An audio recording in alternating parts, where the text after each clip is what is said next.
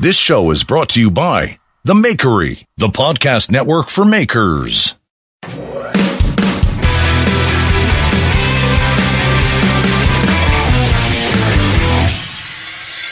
Welcome, welcome, welcome. It's your host, Barry White of the Knife Talk Show. welcome to the show, everybody. Um, it's Knife Talk. We're here every week. It's myself, Craig Lockwood of Chop Knives, Mareko Maumasi of Maumasi Fire Arts, and Geoff Feder of Feder Knives. How are we all? You got Doing that well. like Wolfgang, you got that Wolf Wolfman Jack voice going, "Hey baby, your peach is fuzzy." Ow. It's, it's like a 3 a.m. Thought radio Wolfman presenter. Jack was more like this, baby. yeah, yeah, there you go. Whatever. That's fine. Craig, how are you? Are you okay? Are you last got- week you weren't here because we everyone seems to think that you're like buried in in burning tires and pig feces. burning shit everywhere. That's what's happening. Um, the protests are still going on here. Um, it's great because we live in the middle of, literally in the middle of nowhere, so it's surrounded by agricultural land. So all everybody around here are farmers. So they're all up with their, you know, with their pitchforks and they're, and they're all And they're they're all loving They're all, they're all out They're, with they're out with their hose. hose. Hose and pig shit. There's a fine. There's a title for us. Um, so yeah, so it, it is. It is a bit crazy, and it. I mean, just just saying then off off air. It, there's been this, and you know, over the last few years, there's been so many different things where everything just seems a little bit apocalyptical. You know, it's. Um, I had to go shopping the other day, and it's like it's nearly an hour to the big shopping centre. So I get there, it took me two, two, two and a half hours. Completely empty car park. There's only three people in the whole store, and the store is ma- everything just seems weird. There's roundabouts where they're just burning shit on them and burning tires, and it's just absolutely mental. mental. Why wouldn't there be people in the stores? Are they out of solidarity for the f- protests? Out of solidarity, I think it's a bit of both, both solidarity and knowing that it, everything is taking an age to get to because they're stopping the traffic. Um, and they're sort of filtering down the traffic, so they're letting you know one car through a minute, that kind of thing, just to Oh, disrupt, Jesus. as, just to disrupt as much as possible. And what's crazy, like every French person I've spoken to, they're all solidarity, they're all completely behind, and they're Right. completely supporting every Brit that I speak to over here is just like these fucking idiots. um, yeah, it's just, it's just, yeah, it's frustrating. But yeah, it just, it's got me thinking. I was driving back the other day, and I'm thinking, I can see these burning tires on the side of the road, and I'm just thinking. But the last four or five years have been so, so men, so, so mental, and yeah, it's almost like an out of body experience. Just looking at it, going, Jesus Christ, I didn't imagine any of this happening. You know? I mean, Yeah. you know, the the the French perspective, you have, you know, hundreds and hundreds of years of violent protest in their blood, in their DNA. They they like it. to fucking. I mean, you're just you're a you're a minute away from the guillotine showing up. you Yeah. know? Oh yeah, yeah. They love it. Any excuse to uh to you know to have some sort of riot or some sort of strike or yeah, just just cause mayhem. They're all over it. So, One yeah. of our listeners sent us a whole thing of the different things that's uh, happening, and there was one uh, video where this, I guess, a tractor with a front loader was just loading a just a complete bucket full of shit and Hmm. pushing it on the front of a bank. yeah. They were Oh, just yeah. like, I mean, I was just like, I, no one's gonna get arrested, huh? I mean, Uh, well, what's what's crazy is that, that so the roundabouts. I, mean, I know you guys don't really know what a roundabout is. yeah, I know It's what a, you know, roundabout is. Yeah, but, um, but so that huge roundabouts everywhere in France, and they they set fire to them, huge bonfires, and then they have like on the side of it, they have these huge like marquee, these huge tents, and they put a bar in there, and all the farmers they're drinking all day, and they're blocking all the roads, and the police are just standing there with them. You know, I know, I know oh, everybody's got a right to a, you know, to a, a peaceful protest, but when they're stopping cars and they're burning tires, that's that's not a peaceful protest. You know, it just makes me angry, really angry. Hmm. And and the protest is because just to sum everything up, just because farming subsidies, basically, farmers are not getting the government subsidies and the help that they've always had.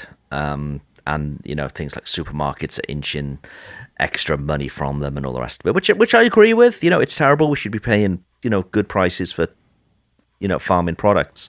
Um, but, th- you know, the way they're disrupting the public, so the public get on side, that's a very French thing. But I think anywhere else in the world, the public would be like, "Fuck off," you know. but the French, they ju- they sort of double down. They're like, "Yeah, we're with you," and uh, and yeah, they'll go and stand by the roundabouts and drink drink on the side of the road too. Mareko, do you think in the United States that people stand with protest, violent protest?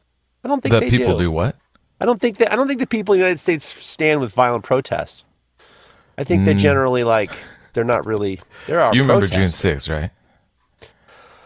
Well, I don't think that was a protest, my brother. I mean, I think that's what they're trying to do. I mean, I, that was really. I didn't really had. They didn't really handle that very well either. I mean, you know, actually, yeah, there was some feces involved, human feces in the Capitol. Yeah, it was, oh yeah, you're right. I forgot about that. There you go.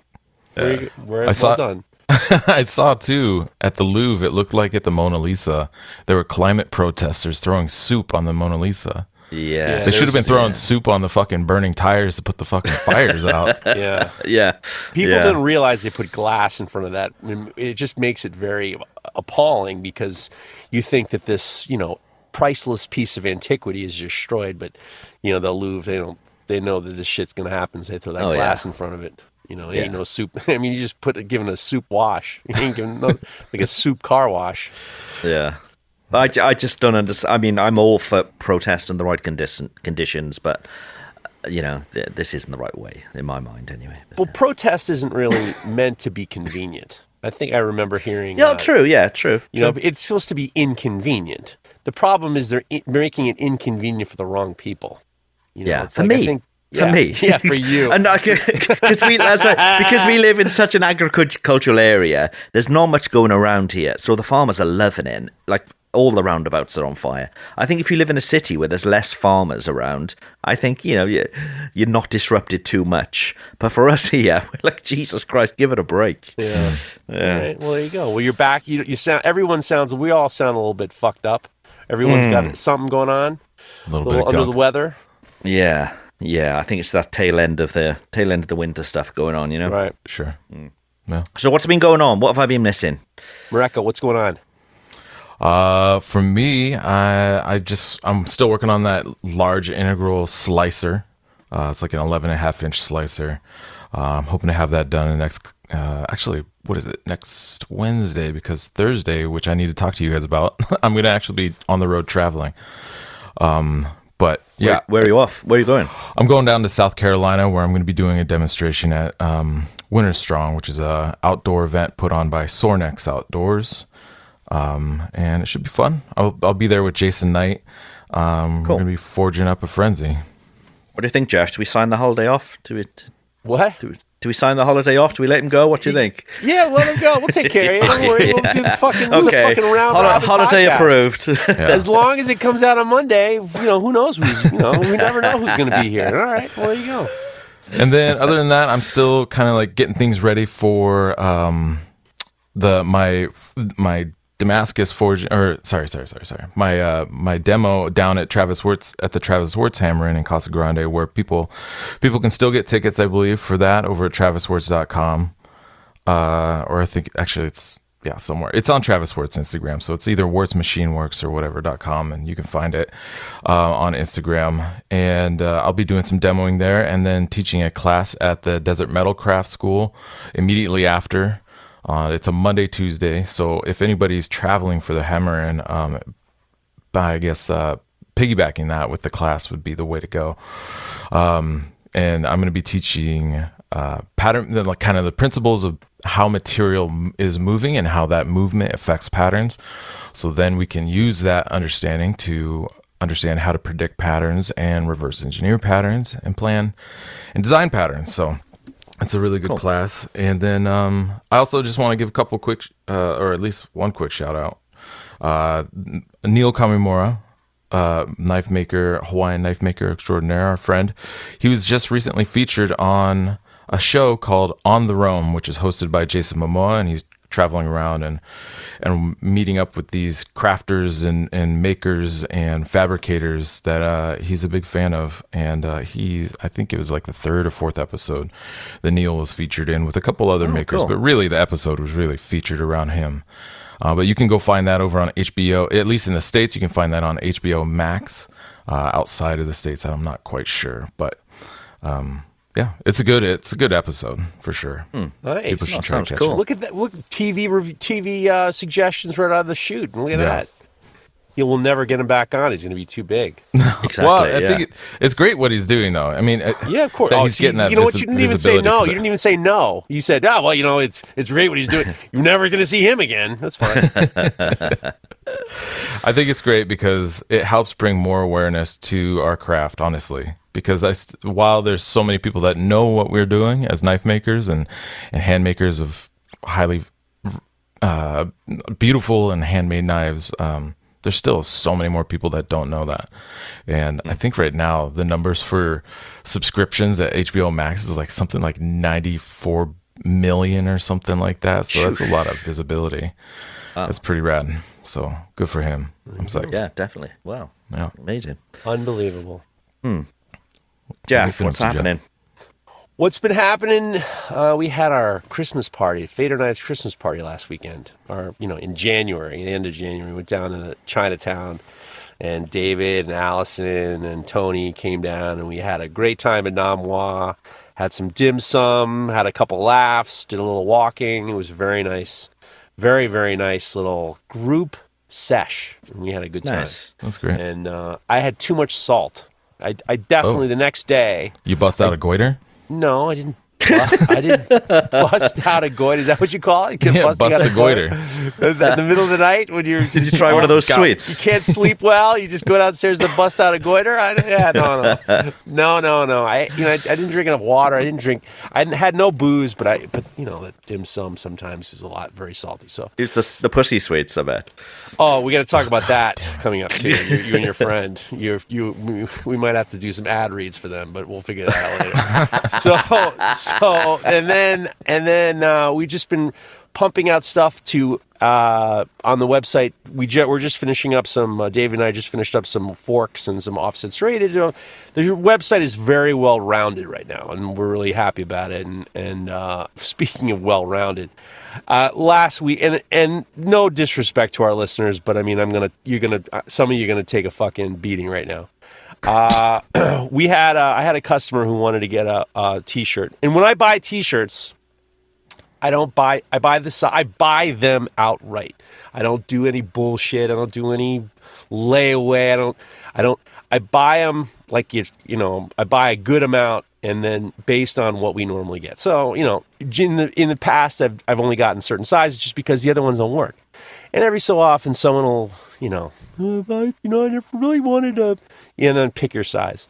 So we had a customer who said uh, they really wanted a, you know, they bought a couple knives and they wanted a specific size. And I thought, huh, you know what? I'm going to go buy some extra sizes, extra different sizes. And then, hey, maybe some of our listeners or some of our fol- my followers would like the opportunity because sometimes they bust my balls. I'd get a shirt, but you don't have a, and fill in the size. So I did a whole thing. And then like all of a sudden it's like all these guys, I, I said, "P- pick the size you want and then I'll get it. I said, but don't play. Do you want to, you know, let me know and I'll, I'll just, you know, I get 25 guys want extra, it's double XL.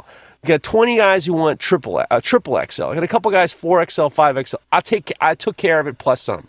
I bought more shirts than I've ever bought before, and I got them. I thought, okay, no problem. And then all of a sudden, I got up. I get, all right, guys, t-shirts are ready. Fucking crickets Holy fucking crickets, shit. fucking crickets. And here's what I here's the here's the most annoying part. There's two circles of people. One circle of people who um who said, "Oh yeah, yeah, yeah I want to support you," and then another another group of people who uh, also also they're the same ones that when they go on my uh, website when I post something like a tip or something like that, they'll DM me and they'll say, "I'm going to steal that LOL." And there's this overlap of the people who want certain sizes and the per. Um, the bottom line is, I screen capped all the people who wanted the certain sizes, and I know who you are. And all I have to say is, there is a degree of demerits, personal demerits I'm giving you as a human being for asking me to get this shirt for you and then just like clamming up. So you know who you are, and I know who you are. So it was like it was annoying because I just didn't want to buy unnecessarily. And then, you know, I got like 35 people who were like gone with the wind. Is So, it, can I ask you a question? Please. Is there is there a reason why you didn't do um, kind of like a pre-sale? Like Because I, you know why? Because I just assumed I wasn't going to be buying that much, and they're not going to go bad. It's not like I bought like, you know, ten shirts with three armholes. I mean, it's, I'm not, you know, I'm Yeah. not too worried. I'm that- not too worried not that about it. Specific, yeah. I'm not too worried about it. I just thought I would do people a solid. And Right. I, I don't like doing pre-sale. The whole point is is now I'm trying to get away from doing pre-sales because I'm in business here. So it's like I don't I want to try to get away from pre-sales as I as I can and it's it's, it's also it's so much goddamn extra work. Merch sucks. I hate it. I told you this. I've told you this a million times. Hats are good because there's one size but like when it gets down to like shirts, and it took me all weekend to just bag them all up. You know, I got a hundred shirts, and it's like it was just annoying, and it was like it was fun. So I just figured I'd just break the balls of some. Uh, a lot of people listening to this podcast, so I figured I'd just bitch a little bit. So, but then on the, on, but I'm honestly I'm over it. It's fine. It, will be fine. It's just annoying. It's just it You makes sound me not- over it, yeah. Well, it makes me over not. Over. Well, I mean, when I bring it back up again, I'm just all of a sudden I'm the rolling boil. I was the fucking calm as a cucumber before. Now I'm like a rolling boil. The the but it makes me not want to buy merch. You know, it's just like all right, well, I'm not gonna fucking fall for that banana in the tailpipe again. I did get to go with my high school friend to see the Knicks, and it was amazing. I love Madison Square Garden. The, as they say, the vibes were immaculate, and the Knicks are fucking number three in the Eastern Conference, number seven in the NBA all day, and it is so much fun being a New York Knicks fan right now. the vibes are immaculate. Is that some what- of the new like the, the young people? Is that what they're saying these there's days? A, there's a there's a there's there's a website called there's a Instagram uh, like a Knicks fan. It's called Big Nick Energy. They're Oh great. I love those guys. I love Big Nick Energy. I love those fucking guys, and they have like shirts that you know everyone. That's funny. You know, Barstool sh- sells shirts, and Jomboy sells shirts. All these sports Yeah. guys, they like the merch is their thing. So Big Nick Energy has is I love Big Nick Energy, and and uh, and and they have this. One of their things is the vibes are immaculate, and so every so often I bust that out. I Yeah. got you. I got one more uh, thing from last week that I wanted to shout out for Craig. I saw that Noel Gallagher did a review on your guys' song. Don't piss on my He party. did on two on That two of the songs pretty cool. actually. Oh, okay. Yes, yeah, yeah. Were those Yes. real? Yes, they were real. Yes, so it went live last night, and um, we we I didn't know what the review was going to say until literally until it went live and we heard them. And he's he's sort of known for being quite Harsh. putting other people down and harsh and direct. So I was sort of shitting myself, but I think it's good. I think the reviews are, are pretty good. It's quite constructive what he said. Um, he didn't listen to the whole song, so I'm a little bit gutty because then he would have seen how you know things panned out. But um, no, it, there was there was nothing negative. It was all positive. What did he say? Um, um, he liked that. He, he kept saying, "Whoever this kid is," as if I was some young kid, which, Oh, yeah. which I was quite, which I was quite pleased with. Um, um, and yeah, just saying, you know, the, the voice was there, and he said about the song could could have done with getting to the chorus quicker. Um, but, um, but yeah, I sort of agree. Yeah, and, and uh, yeah, all good. That's not, then that's not the wor- That's not no, a terrible. definitely not the worst. Yeah. No, I mean, no, no, like no, the- it was all good. It's not like they say. Yeah. You, Yeah, you could have said it was fucking shit. Yeah. Yeah, yeah, yeah, No, yeah. it Which seemed which he did with a lot of the songs he did on that on those reviews. So we got away very lightly with it, and um, yeah, I was really pleased, really pleased with it. Wow. It's that pretty must- fucking cool, dude. Yeah, Yeah. Now you're ready for your. You know, your. I mean, dreams do come true. Well, yeah, we're we're getting there. We're getting there. Yeah. All we right. we- Oh, sorry, go We just sorry. today actually we've just um, we're sorting out to because we're all married men with kids. Mm-hmm. So like if we wanted, and we live in three different countries, pretty much like us three. We live in three different countries. Oh, wow. Um, but the band members do too. So we're we're trying to sort of put a sort of tour together, but it needs to be. Just on Saturday nights. I mean, it's very. This is a very specific tour, so it's not really a tour. It basically involves me flying in on Saturday morning, doing a gig on a Saturday night, then flying back home, then the next Saturday doing the same thing for a few weeks. You know, but um, yeah, it's it's all good fun. So we're playing all over the UK, basically Manchester, London, Wow. Cardiff, and yeah, it's all good. Wow, that's cool. Congratulations. Thank you, thank you. I mean, that is cool. something pretty major. What- Three It five is. fives. Yeah, It is a, a big thing. From yeah, it's, uh, yeah, from from nothing two years ago to um, being reviewed by Noel Gallagher. Yes, ex- ex- exactly. And you know, for me, he, he's he's my songwriting hero. You know, so yeah, he's all good. When do you know when you guys are going to be doing that tour? Is it through the Um, summer? y- yeah, well, no, um, I've got the dates here. So we start in March, end of March. Okay. Um, yeah, and we do basically eight weeks every Saturday for eight weeks. Okay. Um, and then we've got a couple of big festivals then because it's all middle of the summertime. Um, yeah, it's all good. All wow. Cool. The vibes are immaculate. Immaculate. I, I'm going to be using that today. Yeah. yeah, that's what, I dare you. That your next song could be called. They'll never know. You don't know about Big Nick energy over there in, No, in, in, in. France and Wales. no, the vibes are immaculate. Hey, there you go. That, Can, we, can that be a title for this? please, Okay, please. let me make a the note. Vibes, the vibes are immaculate. The vibes are. okay, nice. Okay. Here you go. Shall we shall we get on with things? Why not? Why not? Okay. Well, let's let's talk about one of our sponsors first of all. Knife Talk is sponsored by Evenheat, the manufacturers of the finest heat treat ovens available. To find your next oven, go to evenheat-kiln.com. Do it now. Okay, questions. We've got questions from you guys. Um, we are Knife Talk Podcast on um, Instagram. DM us your questions, and hopefully we'll get around to answering them. This first one is from Duck Rabbit Forging. Um, he said, "Okay, so I'm in high school, right? I'll, I'll say this like a teenager. Okay, so I'm in high school, right? Do I get a job so I can afford more tools, or do I just make knives? Afford less tools, uh, but hopefully be better at knife making." Okay, so he's at the he's at the age of finishing school, and he's wondering whether he just gets straight into making knives for a living, or whether he should get a job and you know buy the tools and do it slowly. What are we thinking? What do you think, Mareko? Uh, I think I think get a regular job and save up because um, it's hard to progress and continue to grow as a maker if you're limited by your tooling.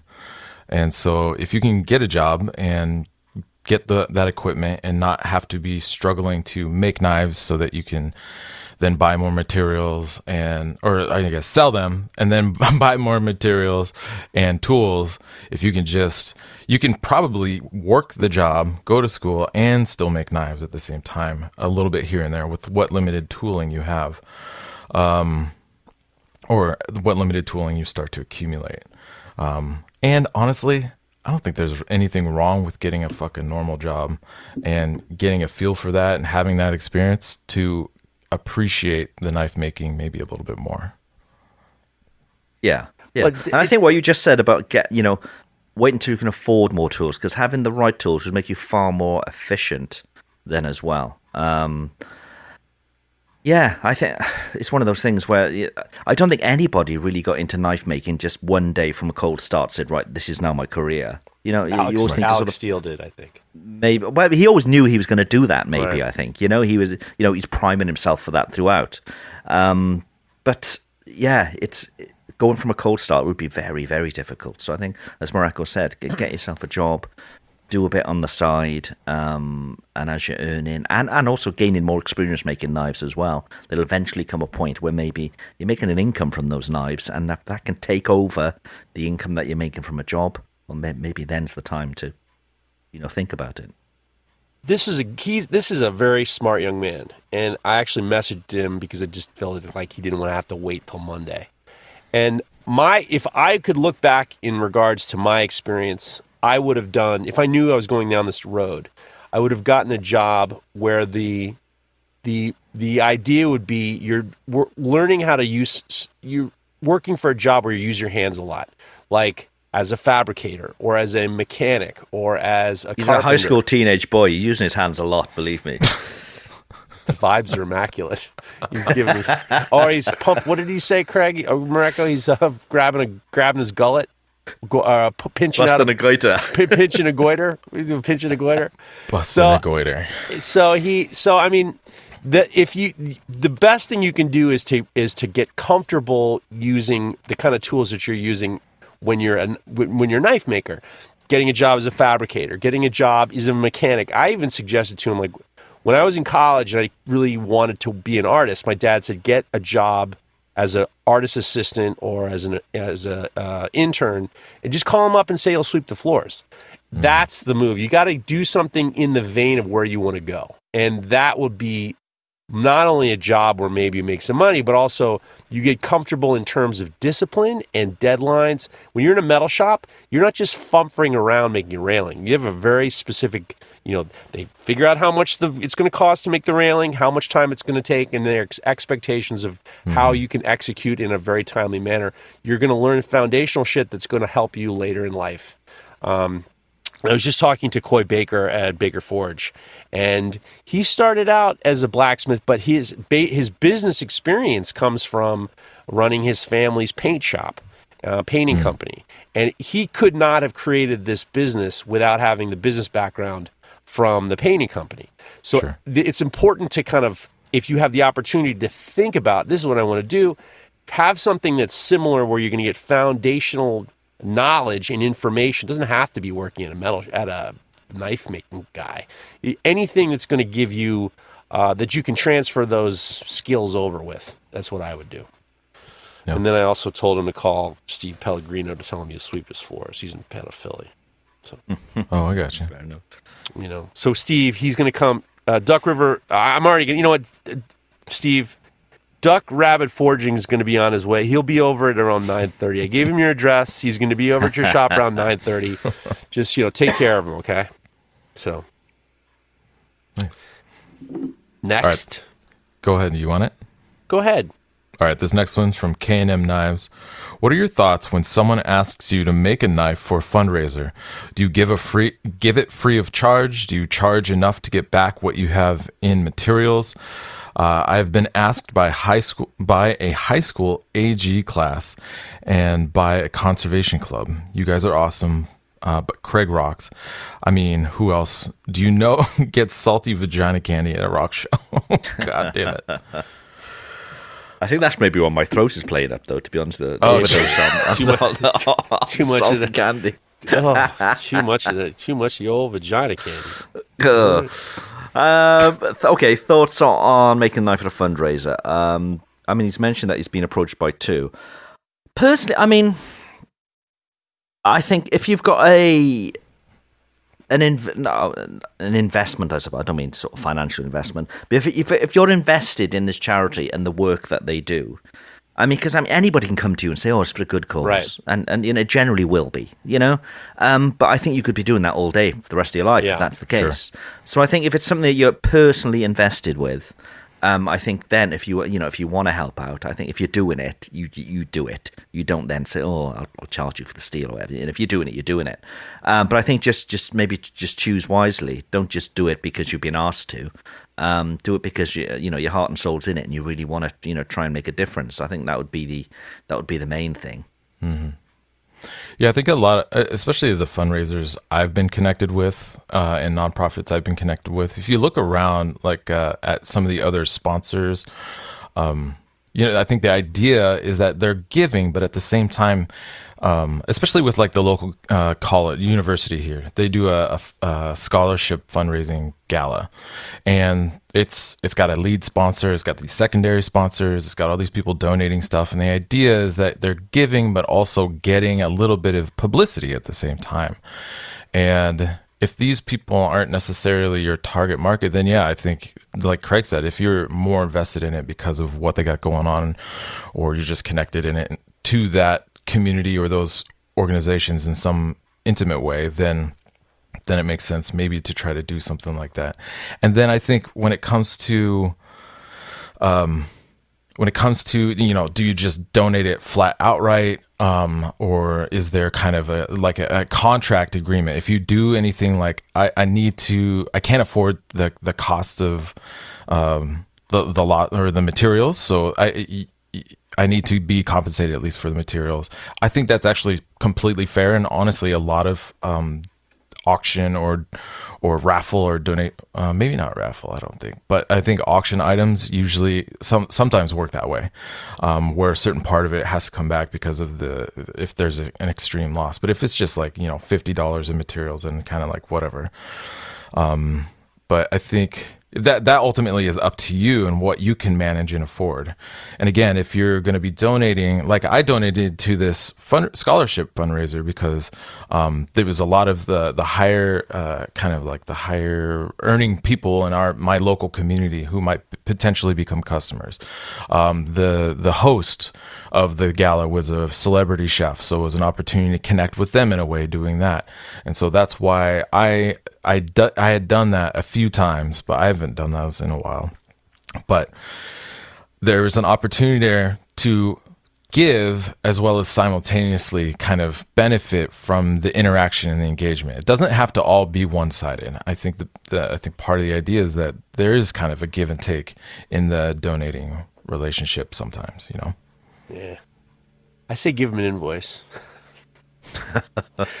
I'm donating this knife to childhood cancer. Here's my invoice. I mean, I think another thing that's difficult, especially if it's being auctioned off, is like at, at the price point of my knives, which is a few thousand dollars. It, it, if I'm not there to represent and be part of the thing, then it's hard to really sell it, and who knows how much it's going to go for. And ultimately, like that money's going to the school, but also for me personally, I I'm like, oh, I feel bad, I feel sad if the knife only sells for a couple hundred dollars or something, right? Um, so there's that aspect to think about too. I think when you're deciding if you're going to try to donate something, you you, you got to figure out, which I'm still learning how to do, to just like let go of it and it, what happens to it happens to it. But at this point, I'm actually better off making a knife, either auctioning it personally on my page and then donating that money, or selling the knife and then donating like what a few hundred dollars to a. um, a nonprofit or f- a fundraiser of some sort, rather than donating the piece. Because sometimes I think I think just too much particularly for take. for you because you know it's it's, you know sort of the high end work that you do. Your followers are into that high end stuff. Mm-hmm. Right. Where people who go to a general sort of charity auction, you know, they're not necessarily you know knife collectors or you know into you know specific pieces. Yeah, that makes sense. Yeah. I got I for years I was involved. Personally, my opinion is is if you're going to give it, give it. Don't I don't like you know if you're going to donate, donate. I don't get involved with like I need to you know you know fifty bucks in money back. I don't do, get involved with that. I just if you're going to Sure. you know have a certain amount that you're willing to donate per year, and then that and make it that, and that's the end of it. And that's what I would say. I got involved, and I'm probably even mentioned this before. I got involved with this old high school friend who's the president of this of this organization, and every year they have this fundraiser down in uh, in, in Lower Manhattan, and it's this big to do, and there, it's a big auction, and there's all sorts of stuff, and there's you know local New York celebrities there, and opportunities to get like you know tickets to see live Jimmy Fallon, and you know being able to do some things, and you know, and then they always ask me to to do it, put a knife in and I, I just do it. And then they invite me to the big gala and we eat some food. And it's just honestly, I hate doing it only because the people are just the worst. I mean, these people are the worst, and the people are the worst. And and it's like it's just like it's such a bore. And it's and all I can think of is how long is it take me to get home and, then all this stuff. And I'll never forget the first year. The guy who had got me in, his brother-in-law got one of the knives, and then the second year, the another family member got one of the knives, and then all of a sudden, I'm just like, and they were not getting the, they were not getting. I mean, they were basically getting them, a, probably a little bit more than I was selling them for. And then all of a sudden, I started to realize. And one guy said to me before, he's like, "Hey, do you think you could put in a different colored handle this year?" and all of a sudden, I realized it was the same goddamn guy. And basically, what he was doing was he was winning the auctions, and it was all a write-off. So basically, he was mm-hmm. trying to put together a custom set of my knives over the years, and he was basically doing the fucking commer, you know, like telling me what he wanted, and then he was going to just outbid everybody, and then it was a tax write-off. And I was just like, I'm done with this. I'm done with this. I'm done with this. So that's funny. People are weird. Yeah. There you go. Next one is from Black Rock Forge. Good day, fellas. I need your help slash experience sitting here handstanding. Uh, and every once in a while, these cloudy looking, Hamon looking uglinesses show up, and no matter what it I do, it doesn't go away. Is there any way to prevent this? Peace and love, Adam Doherty. Now, I asked a couple more questions, and I will you guys talk about it so far, and then I'll add on to it. Right. Um, I mean, I, I, I did look at his page and it looks like he does a lot of mono steel knives. And I think maybe one potential is this just that the blade isn't actually fully hardening for whatever reason. Maybe the oil's too cold or um, the the cross section of the knive's too thick or he's not agitating it properly or there's so many different things that could play into it. But that is in the past that has definitely happened to me. I'm i'm going along and i'm working on a knife uh, and unfortunately i'm catching it usually in in the finish grinding when it's too late to try to get it back into the kiln to reheat treat it. And um and then I just got to suck it up. And either, uh, and most uh, when those happen, they just go into a pile of in a drawer uh, and kind of forgotten about with my sadness that comes along with it. So, um, but there's yeah, you, you if you can catch it before it's too late and you can reheat treat it, then I would try to reheat treat it. Otherwise, uh, I mean, it sounds like he's seeing this in the finish grinding, um, and so God, yeah, I don't know what you do, but uh, but just kind of go through your heat treating process and see what you are are doing to to get the steel cool. Because again, I think my biggest thing when it happens to me is, especially with an integral knife, is that it's such a large thermal mass.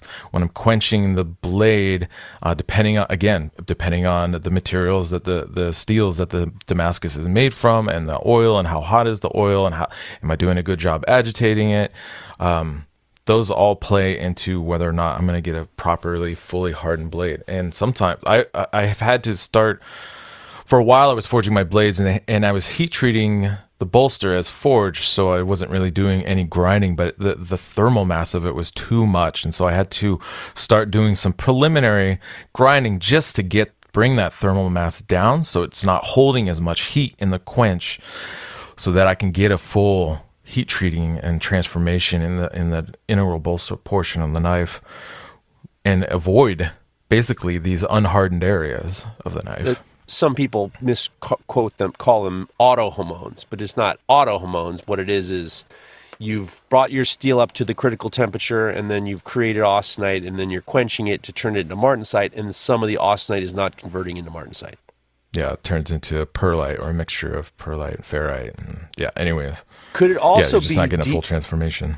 could it also be decarb? Uh, potentially, it could be decarb. Actually, yeah. If it's if he's heat treating close to what his finished dimension in, he, there's potential that he's just not getting through all the decarb. Yeah. Yeah. So, yeah, that I've had that. I used to have that experience, uh, and then I tra- changed my heat treating. Uh, I got Dr. Larrin Thomas's book, and I just kind of like went back to basics, and, and it really did mm-hmm. make a huge help in terms of like killing the doubt of you know making sure that all there's no retained austenite and you don't have any blotches or blobs or something like that. That happens a lot. Yeah. yeah. Larrin's book is a good reference for sure. It's a good quick reference, but his website, his knifesteelnerds.com, his blog, is a really great, is even better f- for going way deeper in all the various p- subjects and stuff like that of, that he covers in the knife steel or, or with a knife engineering book. What do you think, Craig? I pretty much agree. Okay. Yes. There you go. Yes. Yeah. But what I will tell everybody is, I mean, he measures his hand sanding. I hope he's using Indasa Rhino Wet. Um, it's what we all use. It's the sandpaper that saves you time, therefore saving you money. And if you go to texasfarriersupply.com, where they stock Indasa Rhino Wet, they also stock a multitude of other things. Whether you're a knife maker, a, a blacksmith, or whatever you want to call yourself, they've got everything for you there. TexasFarrierSupply.com, all the materials you could possibly need, included Indasa Rhino Wet. Use Knife Talk 10 and get 10% off the order. Why don't you take the next question, Craig? Um, from Justin Miller. Um, as stupid as this may sound, um, I have someone that is trying to copy or take my name. Uh, I've, I've been Florida Man Forge since 2019 when I started blacksmithing. The kicker is that the dude is even in my town. Um, do I give a shit or do I just ignore it? Thanks, boys. just insider. Um, Good old Justin. just insider, yeah. Um, so somebody's taken his name, but they're, they're actually in the same town. I mean, That's fucking weird. Well, The, Yeah. the guy has to know what he's doing. But surely. is it possible? Is it possible that Florida man has become this expression to describe people from Florida, like crazy. Usually, you know, like when we on Full Blast, I have all this strange news, and a lot of it is like wackos It's from people in Florida, Florida. And there's this concept of Florida man. That's this is Florida man, and Right. Okay. so it's like, is it possible that the expression is very widespread and maybe, you know, it's it's wide enough spread that like people maybe think that they're being creative. Now, hmm. in the situation, let's just assume that the guy knows. You got you got two choices: confrontation or change your shit. You know, But why And does he have I- to change it? no, been a- no. He's been. I don't I think said there's reason. two options. I didn't say that. I think there's three options, What and are, there's the, three. what are the three options? The third is, I mean, you, you contact. It doesn't need to be confrontational in any way, and just say, "Look, I, this could be a problem for both of us." Actually, you know, you, you you're not just flaming straight in saying, "Hey, I've had this name for years. You know, you need to change your name." It's just a case of, "Hey, I've just noticed you come along. It's great. You know, more people in the area doing this. Um, but the fact that you've got the same, you, you know, your name is very similar Right. to mine could cause a problem for for both of us. Maybe we could reconsider a bit. You know, What do you think, Mareko? going gently to begin with. That's what she said. Go ahead, Mareko. What do you, what do you, what do you think? Yeah, I mean, I'm actually looking at Justin Miller's page, and it looks like he's tried connecting with the guy, and the guy is ignoring him. He's not getting back to him. Oh, right, okay. So I think the guy fucking knows what he's doing. So, but and the only other inst- uh, Florida Man Forge I can find on Instagram is like some dude doing some kind of janky, boring blacksmith shit, and he's With only his got, like- hand? Is he doing it straight with bare hand? no, but he, he's only got like 11 posts. So it's not I don't think he's necessarily a threat, but it is it is confusing. And yeah, trying to figure out how to Yeah, I don't know. I'm terrible with confrontation, honestly. I really fucking suck at it. And so part of me would just be like fuck this guy and blast him on my Instagram. That's confrontation. Um, but yeah, it does seem like he's Justin's trying to figure it out. He's just like but he can't get a hold of the dude. I think you just show up at his thing Oh yeah, really make with a the big sign that says "I'm the real Florida Man Forge." this is the most Florida man our confrontations have become. Is is this just show up at a shop with a big sign and fuck you? That is one hundred percent the motto of of the Fl- Florida man is fuck you. Let's take some drugs and fuck you. I I I be honest with you, I hate confrontation too. And like I said in the beginning, you can do a couple things. You can confront them, or you can just say, I don't. I can come up with a better name than this. It's like, you know, what's your best options? You know, I mean, I mean, I'm I'm just googling now, Florida Man Forge, and it all seems to be Justin Miller. Everything that yeah. So maybe this is something. Maybe I wouldn't worry about it. Maybe just keep ride, just ride the wave. You know, I don't know. I, I don't like, you know, no. I mean, I'm with these guys. I don't like fucking confrontation either. You know, I don't even like it when people, you know, you know, steal my ideas. So it's like, what? Can, how? Can, if they stole my name? I'd fucking lose my fucking mind. you tell you talk about talk about popping a goiter? I mean, you can't make it up. Well, popping a goiter up in this bitch. yeah, yeah, those are the options, I suppose. Yeah, You need a, fl- you know what? Ultimately, Justin, you're talking to one guy from the Pacific Northwest. You're talking to another guy from New York and another guy from Wales. We, you need a, you need a Florida man to give you real advice on this situation. We are not, we are far from Florida men. Get yourself I know somebody called Florida. man. Get I know somebody called Florida Man. Actually, he's got Ian's a Forge. you know what? Give him a call. call. Steve Schwarzer. See what he says. He's a Florida man. He'll tell you what to do. And you get Steve Schwarzer to call him up and say, "Hey, there's only one Florida man Forge. That's Justin Miller." Maybe listen. Hey, listen. Maybe both Florida man Forges are listening to this podcast, guys. As far as knife talk is concerned, Justin Miller is the only Florida man Forge. Settled. Settled. There we go. Done. There Justin go. Miller. You play that motherfucker to the other guy, and you're you're in good business. Florida Man Forge is Justin Miller. Period. Ah, solved like uh, Judge Wapner. Perfect. It's not. It's too, too old a reference for most of you guys. All right. Is that like Judge Judge, Judy? Judge Wa- there used to be a show called People's Court. Oh, yeah. And there was a on TV show, doo. this old guy named Judge Wapner, and he would do these ridiculous civil court things in front of the thing. And, and probably the most famous he was is uh, there was a Dustin Hoffman and Tom Cruise movie called Rain Man. Hmm. And uh, Dustin Hoffman played a mentally challenged person who would say, "I got at four o'clock. I got to watch Wapner," and it was like, "Got to watch Wapner. Got to watch Wapner." So Ah. yeah, so it was got to watch Wapner. Got There you. you go. Okay.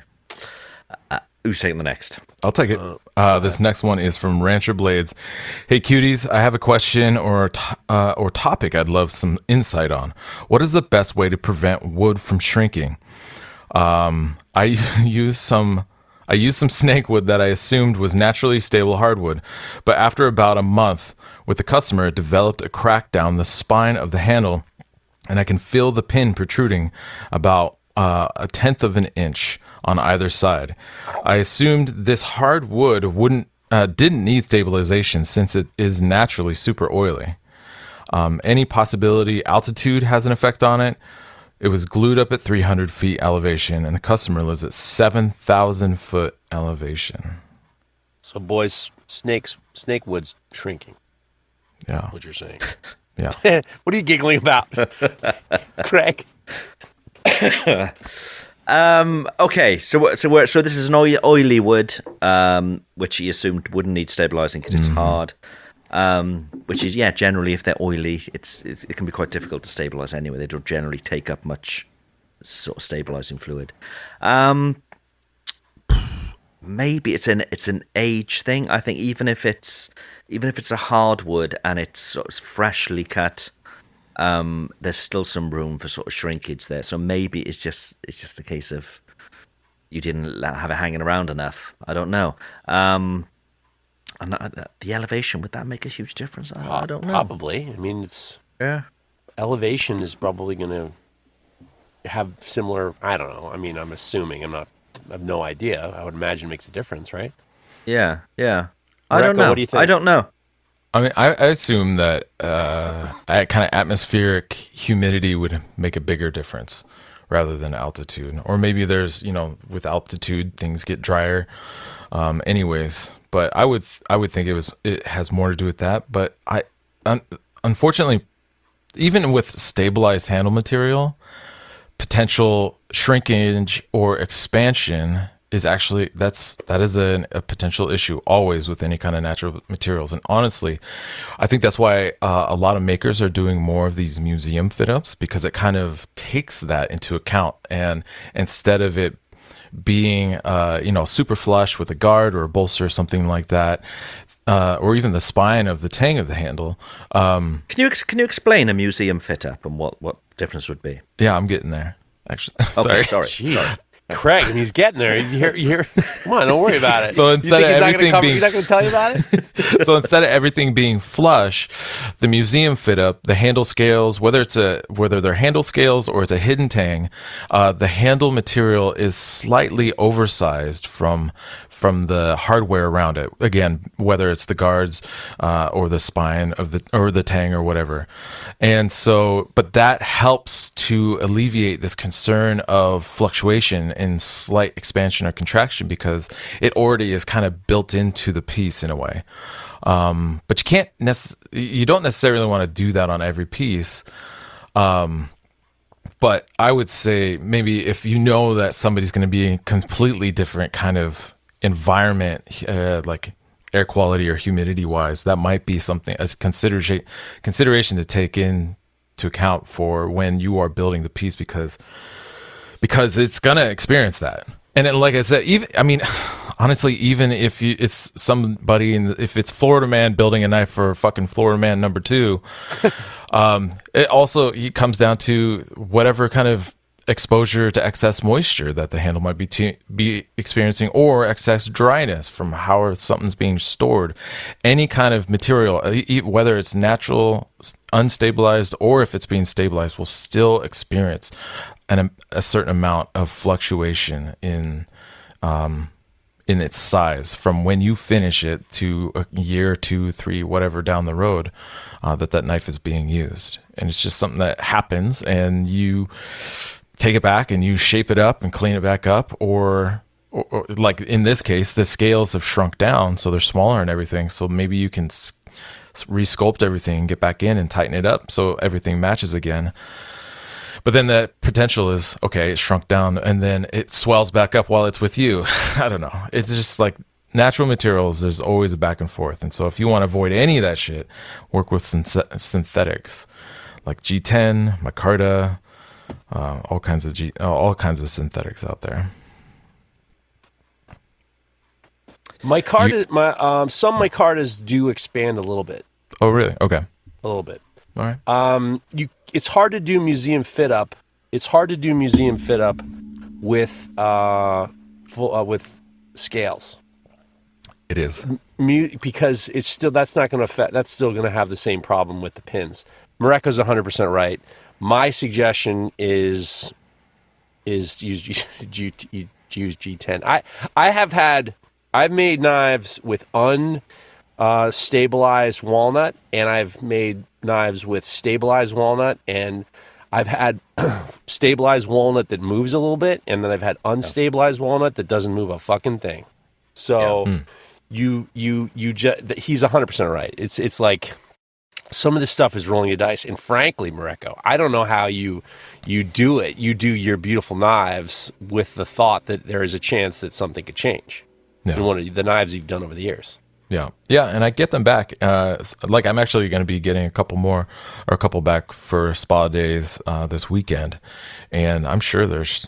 I think uh, the customer said that the handle scales actually did um, shrink down, or the, the handle material shrunk slightly.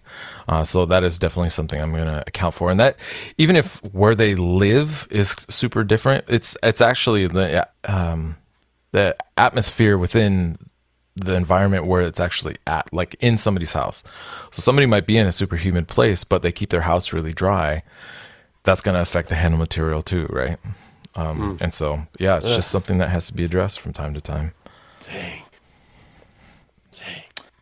Yeah, an awkward one, that really, isn't it? Yeah. Okay, Falcon Knives AK um, says, Hey guys, question about tempering. I understand how to do it and why it's needed, but I don't fully understand the process as a whole. Um, for your common blade steel, why do they recommend two temper cycles instead of just one? If I don't have the time to temper two cycles in one day, does it do any harm to the steel to wait overnight between cycles? And he says, Why do you need to hold for two hours? Is just to ensure the steel is at the same temp all the way through? And does cooling the blade faster or slower between cycles change anything? So I know this is a pretty loaded question, but any help on these subjects would be greatly appreciated. Thank you and congrats on the big 300. This must be an That old some, one. that was some time Yeah, ago. yeah. Yeah, yeah. What do you guys think? Um, I remember when we had on Dr. Larrin Thomas, and I don't remember why he said you do two courses at 200 degrees, a two, a 400 degrees for two hours a pop. The only thing I remember was he says it if cooling it down after you heat after you temper it doesn't make a difference if you let it cool by itself or you quench it after it's after it's tempered. He said that doesn't make a difference. The only difference it would make is if you're shim tempering, you're trying to fix a warp, leaving it clamped in the bar that's you know over uh, over overcompensating for the bend. It's better to do it in let it cool down to room temperature by itself. But what do you think, Mareko? You you probably have a better understanding of why it's two hours, two times. Well, I, I already had my own thoughts, but I did look up on, and I literally just searched knife steel nerds tempering. And one of the first articles that comes up is uh, an article titled What Happens During Tempering of Steel. Um, and so Larrin definitely gets into it. But essentially, the short of it is that as a knife is tempered through the first cycle, um, there's almost always retained austenite. So when, so sorry, when we heat the blades up really high above critical, we're transforming the the steel into an austenite phase, and then our goal when we quench it is for it to transform into a martensitic phase uh, or structure, and that gives us our hard, wear resistant, uh, edge holding steel. But there's always some amount of austenite that's retained after that transformation of- to martensite, and it it's retained and and it stays there. And so when you go through your first heat or tempering cycle to um, help pull some of that ex- that hardness down, which uh, helps toughen up the knife so it's not brittle like glass. Um, some of that retained austenite kicks over and transforms into untempered martensite. Um, and it's you don't know where or when it's happening, so you want to go at least through a second cycle to then temper any austenite that's transformed into untempered martensite. And that second round, again, is just reinforcing the temper you did the first time around, as well as tempering the second round or uh, that newly transformed martensite. Um, and then you can go a third time uh, for good measure, but I don't think it's really too necessary for a lot of the knives that we're making. Um, but I will say, um, it is important that it comes down to room temperature between cycles. Um, so if you can't, if you so leave, you know, he's asking if is it bad if I only do one and then come back the next day and do the second one? No, I don't think that's bad.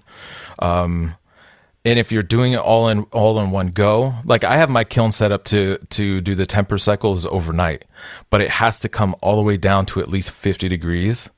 Um, before it goes back up, which is essentially kind of an ambient room temperature. And so, and that takes time. I, and so, another question he has in here is like, does it matter how quickly it cools or how slow it cools? That doesn't, like Geoff was just addressing, that doesn't really affect it. But what is important is that it does come down to room temperature before going back into a second heat treat or tempering cycle. I think part of the reason you want to do it, uh, a two hour temper cycle too, which is part of his question, is that sometimes depending on the thickness of the knife, depending on the the machine or the kiln that the knife is being tempered in, um, it can take upwards of half an hour just for the blade to come up to temperature. Uh, because it's just sitting in an ambient air environment. Now, if you're heat treating and tempering out of salt baths, um, that's different because you have a fluid that's physically in contact and phys- like directly transferring heat where when it's in the ambient air of a kiln like most of us are using it just takes longer. And and so it can take a while. And so once it finally gets up to temperature at that point you want it to have a decent amount of time and those times are based off studies and, and all these different tests and stuff that Larrin's blog and Larrin's Dr. Larrin's blog and book both go into much more detail about um, but you just do basically just do it Hmm. Yeah. um, and i think what i've heard is you want at least an hour at at your tempering temperature so if you want at least an hour that doesn't mean you set your your timer for an hour that means you set your timer for an hour and a half so it has time to come up to temperature and then stay there and soak for that hour before coming back down. I like doing two hours because why the fuck not? And I got plenty of other shit to do. And so I'll I'll I just do the two temper I do two temper cycles at uh, for two hours each. And and with a coming down to room temperature in between because that's just all part of it. But yeah, get Larrin, Dr. Larrin Thomas's book, Knife Steel Engineering, which we've already obviously referenced a few times. Uh, it is a really good reference for people, uh, and you can get more information, more in depth information on his blog, knifesteelnerds.com. Okay. I've got a related question Okay. actually, uh, which Mareko I think you should be able to answer for me. Um, when doing the initial heat treat, so not the temper, Yep. um, the actual hardening, um, what is the difference between putting the knife in a cold oven and letting it heat up, and then going from there to heating up the the kiln, then putting it in at heat? Um, I think ideally, uh, it, I mean, again, again, it can vary. Mileage varies between machines, and even uh, different brand, not only different brands, but even different machines within the same brand, based on size and, and all that. I think the goal is, or for me, I I like the temp, the the kiln to come up to temperature, and then I give it about half an hour to stabilize because depending on your ramp speed, it can take a while actually for things to kind of level out um, before it's actually comfortably hovering at whatever your tempering temperature is. And at that point, that's when I put my my my knife in because though it takes time for the blade to come up to the temperature, um, if if the blade if you're doing like a batch and some of the blades are a little bit closer to the heating coils, whether it's at the tip or on the sides or whatever, um, and your ramp speed, if your ramp speed's like full bore, then that knife is going to be uh, there's a high likelihood of that knife being exposed to higher temperatures than you actually want and over tempering Yeah. um, rather than letting the forge or sorry the kiln come up to temperature giving it again about half an hour to let it kind of level out and then put your work in to let it go through the temper cycles So, would there be any harm in putting the knife in a cold, cold kiln and just leaving it there for that ramp up, though? Um, I, I would say if if your ramp up speeds are slower or lower or yeah, lower and slower, then I think it should be fine. Like I have mine set to, um, tw- I think it's twelve hundred or twelve fifty an hour, which means I'm getting to my what is it three hundred seventy five degree temperature, uh, ideally in about fifteen to twenty minutes. So really, that's not big of a deal. But you, I, I, I still think before you start your timer, you still want to give it that time once it's reached temperature to stabilize, and then start Yeah. clocking after that. So the danger is the the, the overheat. Yeah, Whilst overheating. it's stabilized. I've got you. Yeah. Okay, that makes sense. Okay. At least that would be my Je- concern. Yeah. Okay. Makes sense. Makes sense. Um, you guys look down those questions. See if there's anything that jumps out that you really want to answer. We have to get the listener feedback. Okay, exactly, exactly. Let me tell everybody about Damasteel, who we've been working with for some time now. Uh, they make um, premium grade um, um, stainless Damascus, I suppose. Uh, the most beautiful, beautiful stuff. Amazing patterns. Um, we work with them every year on the, the, the Chef Invitational, which is their award ceremony. We get to see amazing, amazing pieces that people are making. Um, so yeah, if you're looking for something special, Damasteel is the stuff you need to look at. Damasteel.se. Don't be put off because everybody we speak to, they're always surprised how easy it is to work with.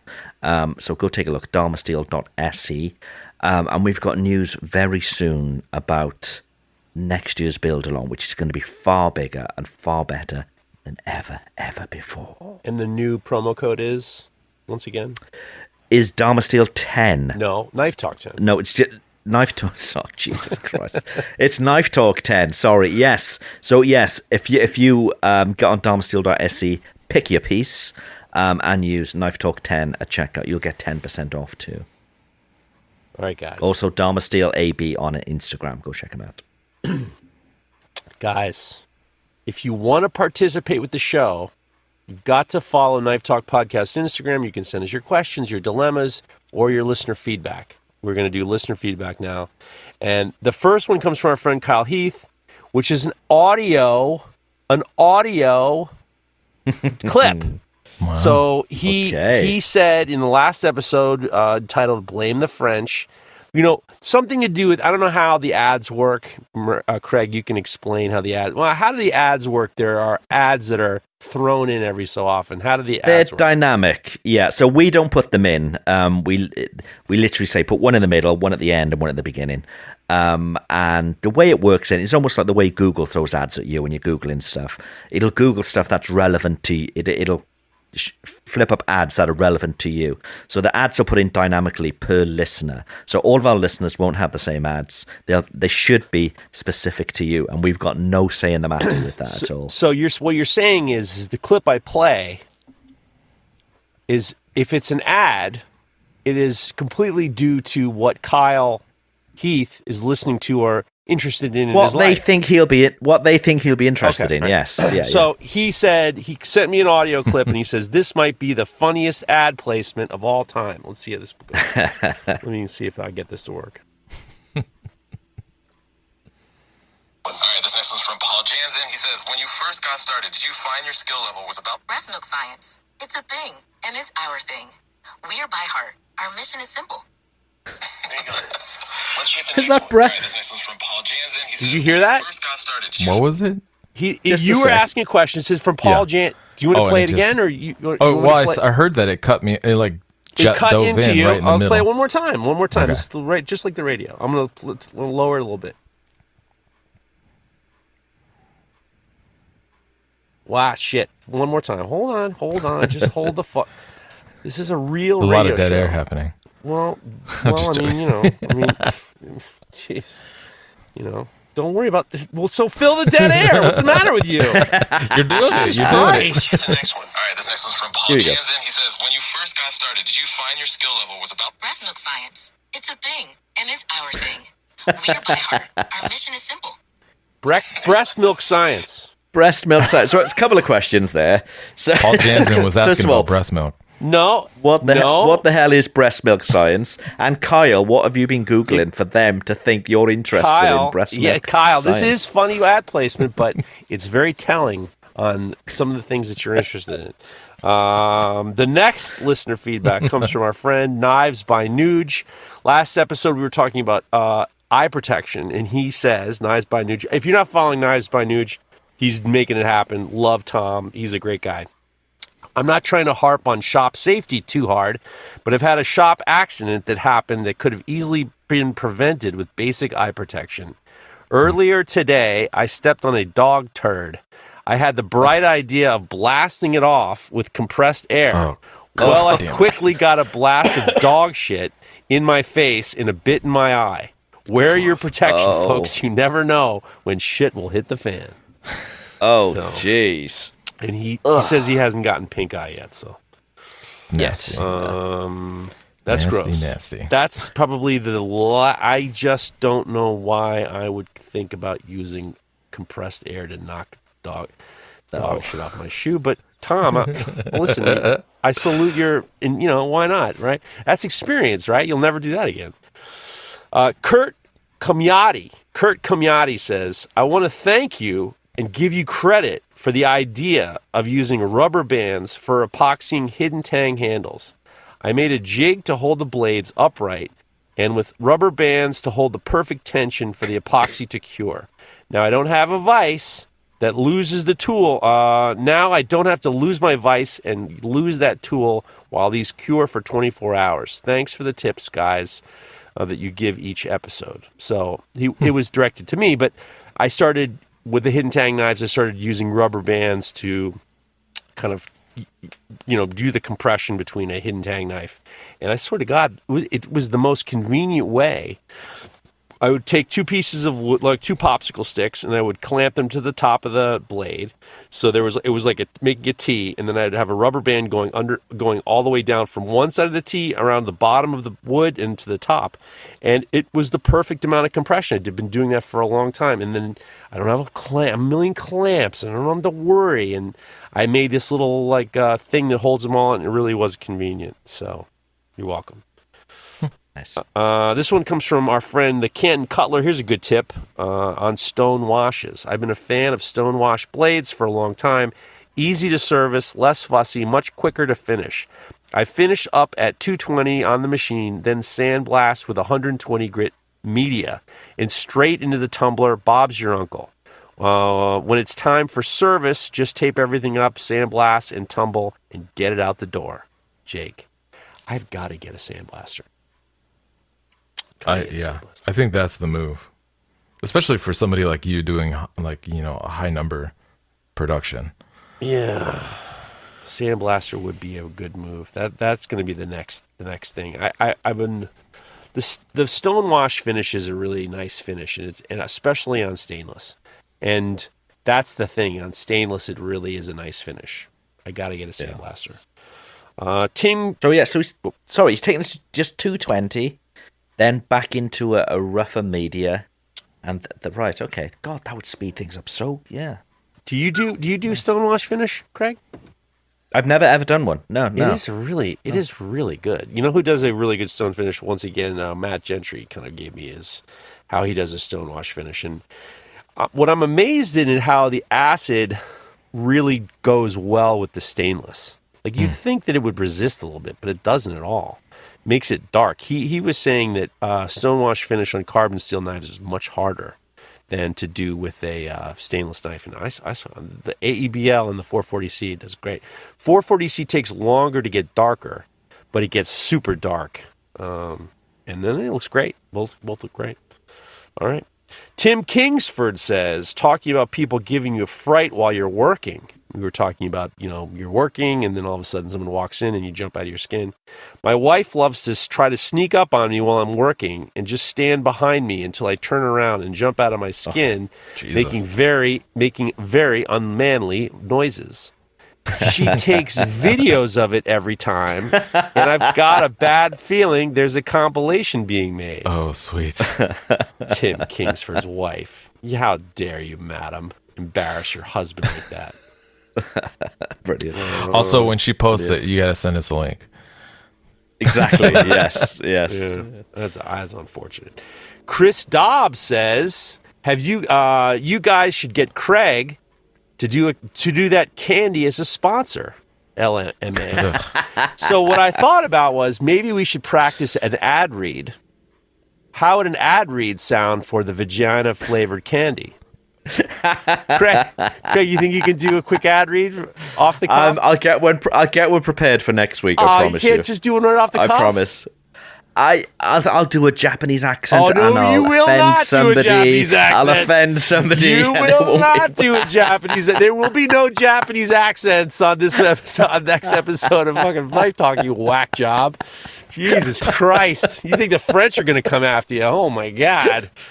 No accents. Jeez. That's what I'm saying. That's what I said. Give me a week and I'll sort something. If I try and do an off the cuff, I'm going to offend Oh, somebody. you th- oh, So, that's no, it. no, If you did one today, it's going to be straight to Japanese accent. Gonna get yourself out of there. All right. Well, next week, guys, we have to do an act. We have to do an accentless. All right, everybody, get your. Do you have that? You ever have that feeling where you have that? You have that. You can't get that taste out of your mouth, ladies and gentlemen.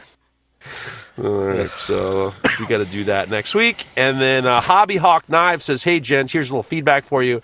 Thanks, Geoff, for the recommendation. Blue Eyed Samurai has to be one of the best series I've watched in some time. Saltburn, however, not for me. he goes, he goes. I'd rather be sanding Cocobolo in the nude than watch that crap again. All the best. Wow. Mark. So Really Geoff didn't like it. Geoff won. Geoff won. Mareko and Craig two, zero on, on the Oh, movie, wow. re- re- on, on requests. However, I get a demerit because the one guy before Angry Angry Norm Angry Gnome said he was mad that I suggested 'cause he, he he didn't like all the nudity in Blue Eyed Samurai. So actually, I'm back to Really? zero. All right. Yeah. He especially doesn't watch Saltburn as well. Then. Yeah. I, I, you know what? After you guys talked about Saltburn, I said to my wife, I said, "Is there anything about Saltburn? What do you know about Saltburn?" She goes, "Well, my coworker told me everything because I just didn't want to see it."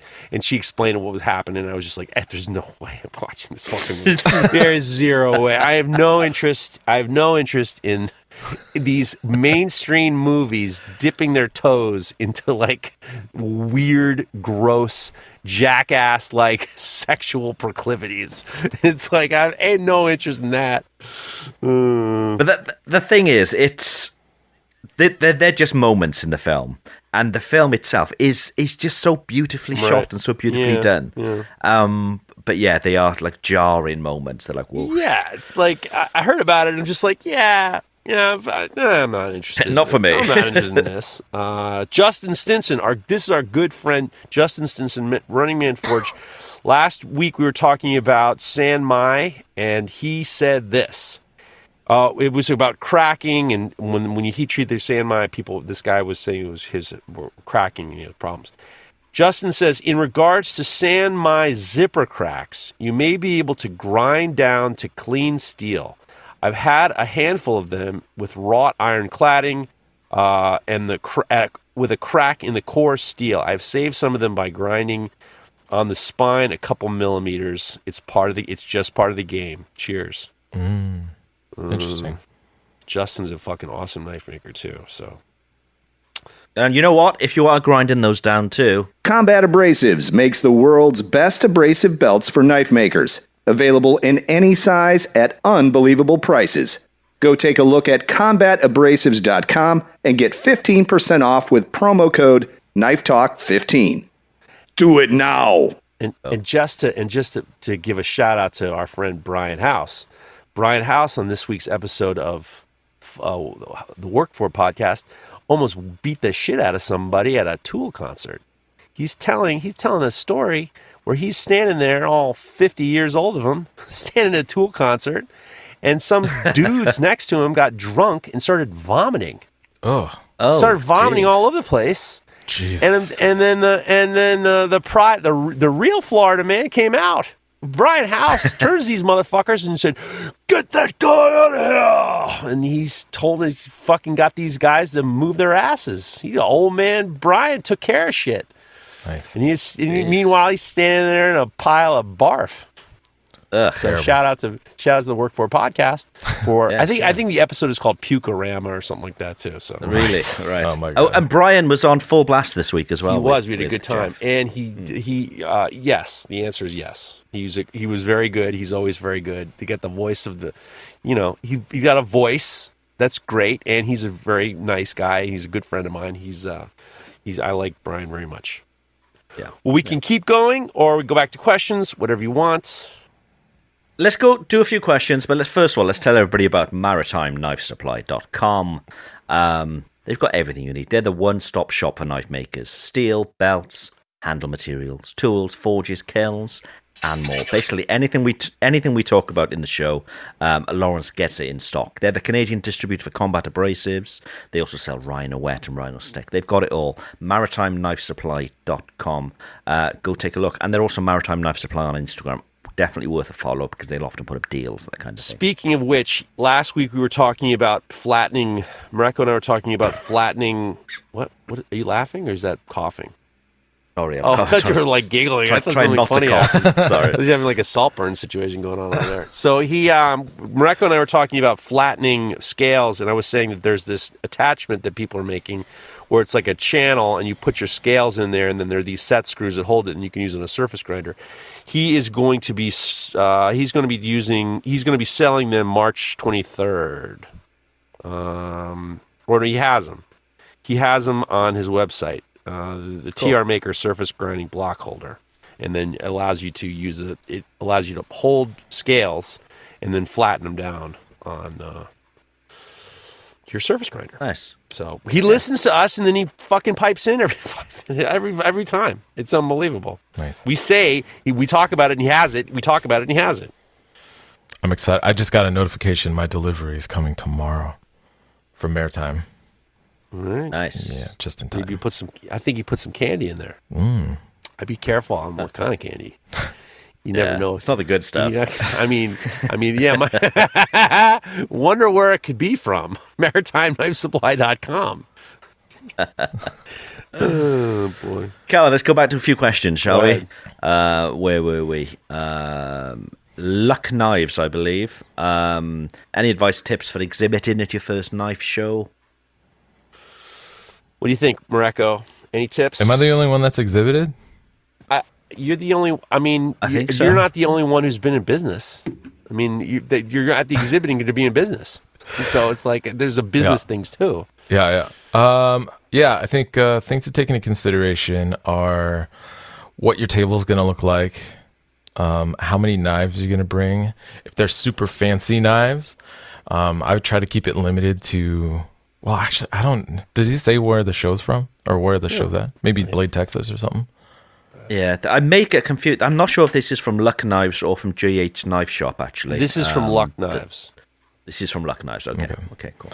Um, but say say you're going to Atlanta, or if I'm going to Atlanta, what I'm trying to take into consideration is what uh, to the Atlanta Blade Show, what my table looks like. I don't want it to look like everybody else's, um, because what happens is everything kind of becomes a blur in a way if everything just kind of looks the same. And so um, the the shows do provide some sort of tablecloth or something like that, um, but I usually cover it up or have a banner or have some or combination of the two. I have little placards. Like if uh, if I were to be pr- presenting at the show, I'd I'd probably take try to take at least three or four knives because they're kind of like ha- higher end, fancier knives. And and part of the idea behind that is one because they are time consuming. There's only a, a very limited number I can uh, do. But if there's too many of them on the table at the same time, it almost looks like they're too easy to make. And um, and there's just like this weird buyer psychology thing. Um, and this is coming from experience makers who have spoken to experience collectors over the years, and this has been their feedback um, or uh, advice, I guess. And, and and so that I've followed that. Um, and I'm trying to think what else. Uh, make sure you have snacks. Make sure you got water because it's if you're behind the table, it's hard to feel comfortable walking away from the table because you never know when somebody might walk up and want to buy some of your stuff. Um, and so, yeah, have food and, and snacks handy. Get to know your neighbors um, because there are going to be times when you got to run to the bathroom real quick or go grab some food, maybe, or whatever, uh, or go visit somebody else's table.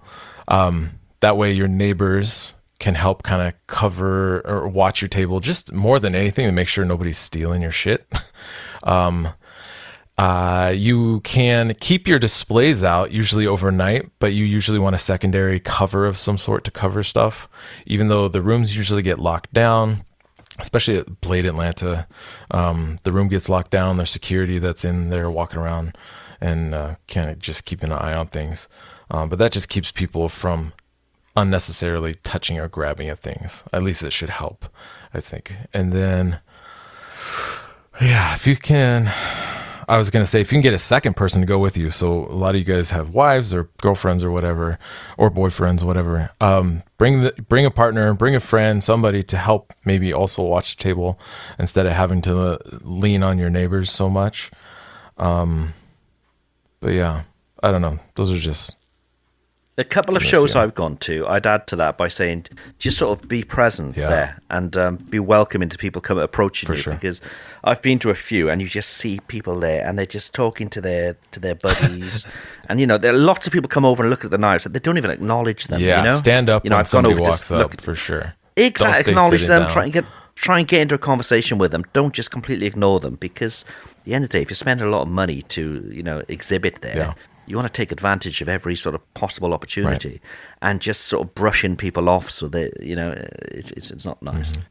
have your payment information ready to go. Whatever Yeah. services you're using, whatever uh, it, you have your if you're swiping cards. Here's what I would do. What I would do is this. Those little swipers are bullshit. I, I, I, or they're not bullshit. I just don't like them. And you can do that. That can be one thing. Or you can pre. You can put your knives on uh, your website if you have a website, and you have like a hidden link. And when somebody wants one, they go to your they they buy it off your website, and then you give it to them. That's a good way to do that if you don't want to get Oh, nice. involved with like yeah. That's yeah, what you I could do even print for, out like a little card with a QR code, so it just goes straight to the sale page. well, or you know, Yeah, or yeah. you could like if you only having like five or six cards or whatever, you have them already preloaded on your website, and we have hidden links on our website where there's be a, be, be a password, Yeah. and then you give them the link, and then you give them the password, and then they buy it direct, and then all of a sudden you're not responsible for the Wi-Fi, like. At Atlanta, hmm. Atlanta Blade Show, I've told this story before. I. Oh, buy, I was buying like 200 pu- 200 dollars worth of knife scales. This dude could not get. We were walking all over the place to get a signal. This motherfucker was sweating. He was red. He had like one of them tennis hats. His hair was coming out the top, and he was pouring sweat because he could not get service. And it was a he was walking around. He had to leave his table to try to get service. You got to figure out the, the the easiest way to get payment, and if it means you have to bring yourself a hotspot, or you have to figure out a way to limit the problems because that's all someone needs is a problem. Any problem, any way to make it not easy, you can lose a sale, yeah, especially if it's expensive. Um, if you want to take checks, take checks. If you want to figure it out, I like the idea. Like when I go to Maker Camp, I do. I'm not. I once did that goddamn card reader, and I'm like, fuck that. I'm not doing that. I'm not bringing that goddamn thing and plugging into my phone. I'm not doing it. So I had Allison load everything up on the website, and then people would have to go. They could go from the, you know, go to their room or whatever. You, they could buy it. I give them the password, and then they buy it, and then I'll get a message saying that this was purchased by this person, and I hand it to them. That was the for me. That was the easiest way to do it. Otherwise, oh, you, you got to make it easy for people to buy stuff. Otherwise, it's like a disaster. And I think that people overlook that. Um, that's what I would say. yeah. I like and be that. nice. And Yeah. be nice.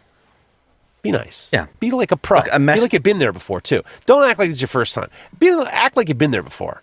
That's the that's the key to life. Sometimes you got to act like you've been there before. Yeah, Don't make be- a big deal about it. Be ready to talk to a lot of people for a lot. Yeah, like basically Don't be a dick. all day, every day for. And don't two, be a days. dick. Don't be a dick. Don't be a dick. Don't be a dick. In all walks, yes. Look, we've just had a. I don't know if you guys can see it. A message pop up saying "Time's up." It's going to finish in five minutes. I don't know whether they've limited us to weird. hour and a Good. half. Let's get the fuck out of here. on. That's unbelievable. Um, well, no, we- we've got five minutes. Um, but I think that's a good call, especially if it's a two-day um, event, because I think maybe people would be, you know, later on, and they've got the link. They're thinking, Yeah, oh, I it's like that perfect. knife. You know, I like that knife. Oh, I'll, I'll buy it now. I can pick it up in the morning. Right. Yeah, I think it works well. And then it's on them to get the service. Do yeah. we do all our ad reads? Uh, Brodbeck Ironworks. BrodbeckIronworks.com, ladies and gentlemen. make the, the 2x72 grinder with all the attachments. Great grinder, vertical, horizontal. Love this thing. All new attachments. Coming out with new attachments all the time. They're fooling around with this. Uh, they got this rotary platen looking good. Looking forward to trying it out. All the different stuff, the adjustable work rests, uh, surface grinders, uh, all sorts of different stuff. BrodbeckIronworks.com. Put in the promo code Knife Talk 10, 10% off. Go. There And we the go. knife- and why would they do that? Why would they want a Brodbeck? because they don't want it because they're tired of going to Knifeprint and they're tired of getting everything AutoCADed. we gotta go in five You're minutes, trying to, right? trying to shoehorn these in in five, minutes. Okay, I'll tell everybody about Knifeprint because I'm a big fan. Actually, I think it's great. Um, if yeah, if you're new to CAD, computer aided design, or whatever we want, computer aided drafting, as we're now going to call it, um, Knifeprint is the place to go. Head on over to Knifeprint. Um, you can design in the browser, no licensing, nothing like that. Um, and the great thing is, you can then print out the knife. They'll laser cut it and ship it to you. Um, so great for prototyping and all that kind of stuff. Knifeprint.com. Okay. Thank you all for listening. I need to prepare an ad for next week now about these bloody sweets, Yeah, don't I? Everybody does. Ah, gee. Knife Talk 10 gets you all the pussy candy you can get. oh yeah, that'll work. That'll work. Okay. Well, we've got a few minutes. We're fine. Oh, We're fine. Let's take a let's take another question. I Let's thought we're going to do the after yeah. show. Okay. Let's let, let's ready. After show. What's what's in the after show this week, Geoff? What we got? Dude, I cannot handle TV anymore. I, ca- I there's I, I did watch my wife and I watched this documentary on the making of uh, We Are the World. You know the We Are the Oh, I watched it last night. I thought it was amazing. It was great, except for the fact that you're just like, are they just going to shit over everybody? I mean, like, Well, Bob Dylan, was basically a, a fucking Bob. Dylan was a meme throughout. Bob he was Dylan just he took didn't a smile. fucking beating. God damn! Where was that? Is that on camera. Netflix? l- Oh Yeah. my god, Bob Dylan took a Is it- fucking was it whipping. The what's this? The perfect night in pop or something like that. It's called. The, Oh the best my ever god! night in I pop. swear to God, I, uh, my wife was watching It's it. funny. And she was watching. So you gotta watch the rest of this with me. I'm like, oh, this fucking song. And it is interesting because how they figured it all out. I mean, it was a lot of work. I loved it. It was- I loved the fact that they were in a circle and they're all waiting for their bet, and they're seeing all these legends in front of them. You Yeah. know, you know, S- Stevie Huey Lewis is and all these great. ama- yeah.